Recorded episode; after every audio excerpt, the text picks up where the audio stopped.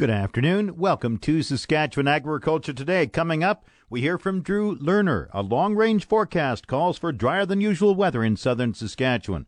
Agri News is brought to you by the Remax Blue Chip Realty Ag Team of Marcel DeCorby and Graham Toth online at landforsalesask.ca. And McDougall Auctioneers Ag Division. Choose the alternative. McDougall Auctioneers for guaranteed results online at McDougallAuction.com. An agricultural meteorologist is forecasting drier than normal weather for next two weeks in southern Saskatchewan.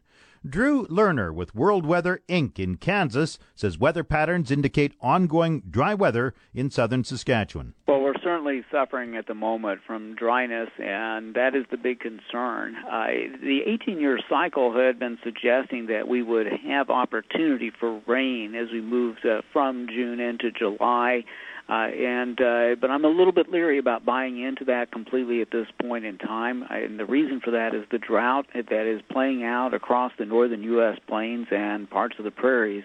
Uh, seems to have quite a foothold on the region right now.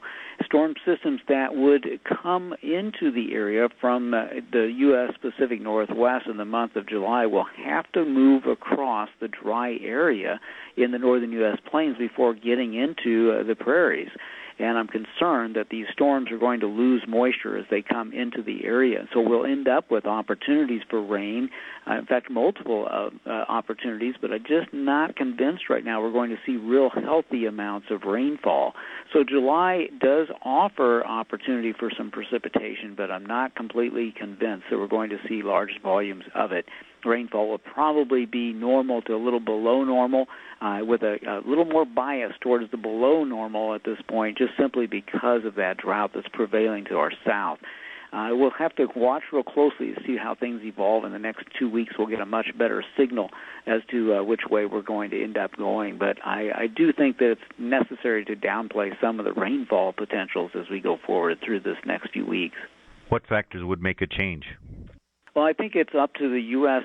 Southwest monsoon season. Now, the, monsoon season in the U.S. is a phenomenon that occurs where moisture is uh, lifted up out of Mexico and uh, is pulled northward into the U.S. Rocky Mountain region. It's a typical summer pattern that usually begins around the second week of July and prevails into August. And what it does is it brings moisture up through the Rocky Mountains and usually comes out across the U.S. northern plains and parts of the U.S. Uh, uh, sometimes the central plains and into the part of the northwestern Corn Belt. Uh, in some years, that monsoon flow can come much further to the north and bring showers and thunderstorms to the prairies. And originally, it looked like that was going to be the case, where there was going to be a ridge of high pressure in the U.S. plains that would help to pull that moisture out of Mexico and send it way up into our area. Well, what we're watching right now is that monsoon flow's evolution, and it does not seem to be evolving very well. Uh, there is very little sign of moisture coming northward, and as we go through the next two weeks, we'll be able to better determine if that moisture is going to indeed come up our way. If it fails, or if it's a very weak monsoon flow, I'm afraid we're probably going to be stuck with a drier tendency across the region, and there's even a potential that the drought could expand a little bit uh, if we don't get that moisture source. What's your outlook for harvest weather late August, early September?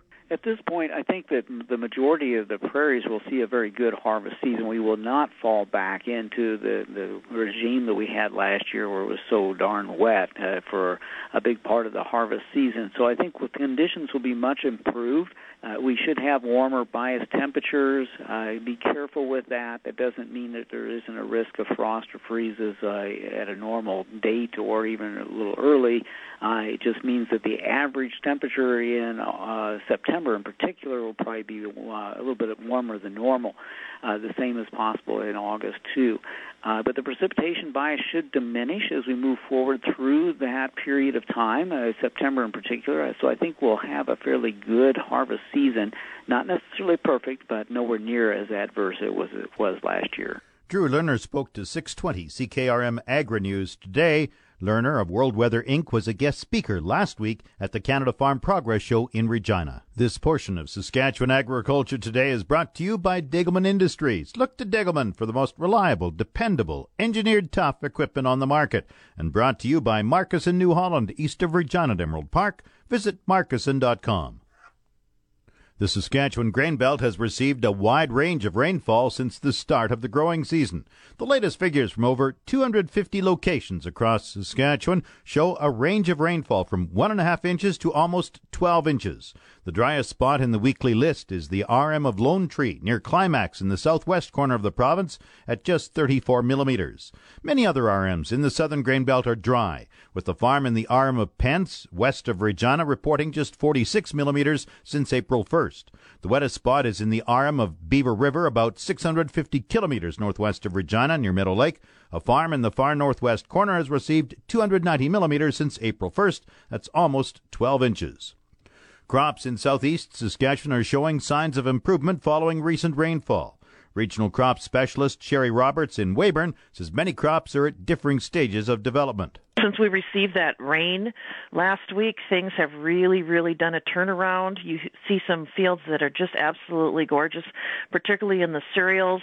Some of them were looking pretty bleak, and now they're starting to get that nice, deep, dark green, and they're starting to head out. So uh, it, it really turned a corner for us. Would they be considered ahead of normal development? Um, some of them definitely are because they were able to get them into the ground early this year. There was, in fact, in Weyburn, we've got fields of canola starting to go into bloom already. So they're definitely in, in certain areas ahead. But we, since we have such a wide variety of crops, we still have people that you know there's crops just starting to emerge out of the ground because of the different planting schedules and the amount of acres that go in. So we're anywhere from canola that's just emerging to canola that's starting to get into full bloom, and that's the same with some of the pulse crops. We've got some soybeans that are at uh, starting to get into their trifoliate stage, and some of them that are just coming out of the ground. But everything with that rain has really, really done a, a turnaround and looks real good. How soon do they need more rain? Well, I would love to have an inch every week if possible, like we had last year, so that we end up with a really nice bumper crop like came about. So I would like to see rain come Saturday if possible. I know there's people out there starting to put up hay, so they probably wouldn't want to hear that. But for the grain farmers, I would say another one this week would be nice. Which crops seem to be doing the best? Which the worst? Well, the fall cereals that kind of took that hit where we got real dry, some of them are not looking really they've perked up, but they're probably doing the worst. I would say because some of them were just starting to fill out in the heads, and, and some of them are a little sparse because we we missed that moisture. Ones that are doing the worst, well, we had a touch of frost in certain areas, so there's some that got set back. But otherwise, all in all, in the southeast, we're doing really well. Except I I hear there's a, a pocket over by Assiniboia. They have gotten only two tenths of an inch of rain this spring. So while us over in the Weyburn area are doing well, there are still things other other folks that that really definitely have got to get some rain that uh, we were lucky enough to get last week. Sherry Roberts is the regional crop specialist in Weyburn. The winner of the Farmyard Inventions competition at the Canada Farm Progress Show was Ryan Dennis of Holdfast. Dennis takes home a $5,000 Peavey Mart gift card for his Better Buncher, an invention designed to gather flax straw in the field. Well, after the harvest, you drive along, once the combines drop the straw, drive along with the rake, and you can just keep driving. And at the push of a button, it's run off of 12 volt electrical, just plugs into a cigarette lighter, and push of a button, the gate rotates 180 degrees, and you just keep driving, comes right back down, starts gathering the next pile as you keep rolling along. Dennis says there's been a lot of interest in his invention because there's no stopping and starting. The machine just keeps rolling along. He says a limited number will be sold this fall with a list price of $12,000. A financial advisor is telling farmers to get informed about advanced grain pricing strategies. David Derwin with PI Financial spoke at the Canada Farm Progress Show last week in Regina. He says there are opportunities to improve income from the grain markets. Myself and uh, John DePap with Farmco, we were presenting on an advanced uh, grain pricing strategy that uh, he's developed and that we're working on to fine tune for farmers to really help them take advantage of some of the pricing along the futures curve, differences between basis levels where there are opportunities there, and just really understanding and really getting more out of the markets than they currently are using the tools that are available. What are some of those key components? Well, I think number one, basis levels. That's one area where I still am amazed where there, there's a lot of um, understanding to be had. Just figuring out exactly what the basis levels are, what do they mean? Okay, so that's part of it. The other one is that there are a lot of opportunities to be had in terms of carrying opportunities and earning the storage, you know, holding it in the bin but you got to make sure that you capture those uh, premiums that are out along the uh, futures curve by actually hedging that using futures or options or even a forward delivery contract. And those are some of the things where you've got a lot of nickels and dimes and quarters that are out there that uh, can add up to dollars. So it's really about just improving and taking your marketing to that next step and finding ways to fine tune it. David Derwin is a financial advisor with PI Financial in Winnipeg. Back in a moment. Market Update is brought to you by Scott Bjornson of Hall's Wealth. Call 1 800 284 9999 for more information or to book a free consultation with the office of Scott Bjornson, Hall's Wealth. Scotia Capital Inc. is a member of the Canadian Investor Protection Fund and the Investment Industry Regulatory Organization of Canada. Market Update also brought to you by Flaman Sales in Saskatoon, Southey, Prince Albert, Yorkton, and Swan River. Visit flaman.com. Grain prices were mixed in early trading today. Viterra prices for canola rose $4 at 446.60. Flax fell 271 at 414.25. Oats dropped 290 at 170.50. Number 1 red spring wheat increased 323 at 281.52. The rest were unchanged. Durum 274.56. Feed barley 127.03. Yellow peas $294. Feed wheat 141.99. On the Minneapolis Grain Exchange this morning, July wheat was up 13 cents at 676 and 3 quarter cents a bushel. The livestock quotes are brought to you by the Assiniboia and Weyburn Livestock Auctions. Call Assiniboia 642-5358 or Weyburn 842-4574. This is the micro report for the Weyburn Livestock Exchange for the week of June 27th. These are the results of the last cattle we sold. D1 or 2 cows sold between $1.05 and $1.20 with the odd high yielding cow selling up to $1.25. A D3 cow sold between 85 cents and $1.05.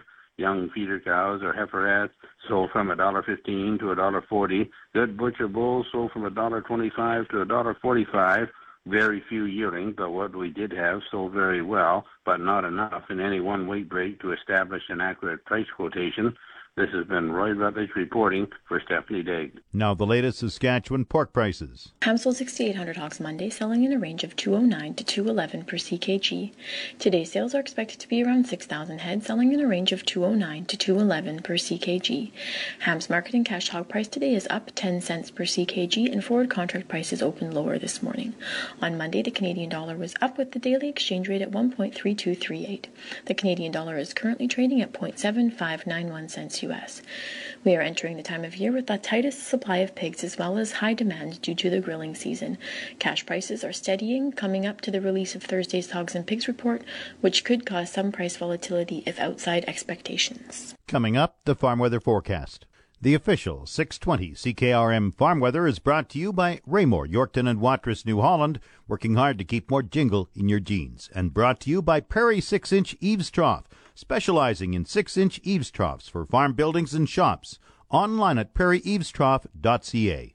The 620 CKRM farm weather forecast for today increasing cloudiness, 60% chance of showers this afternoon with risk of a thunderstorm.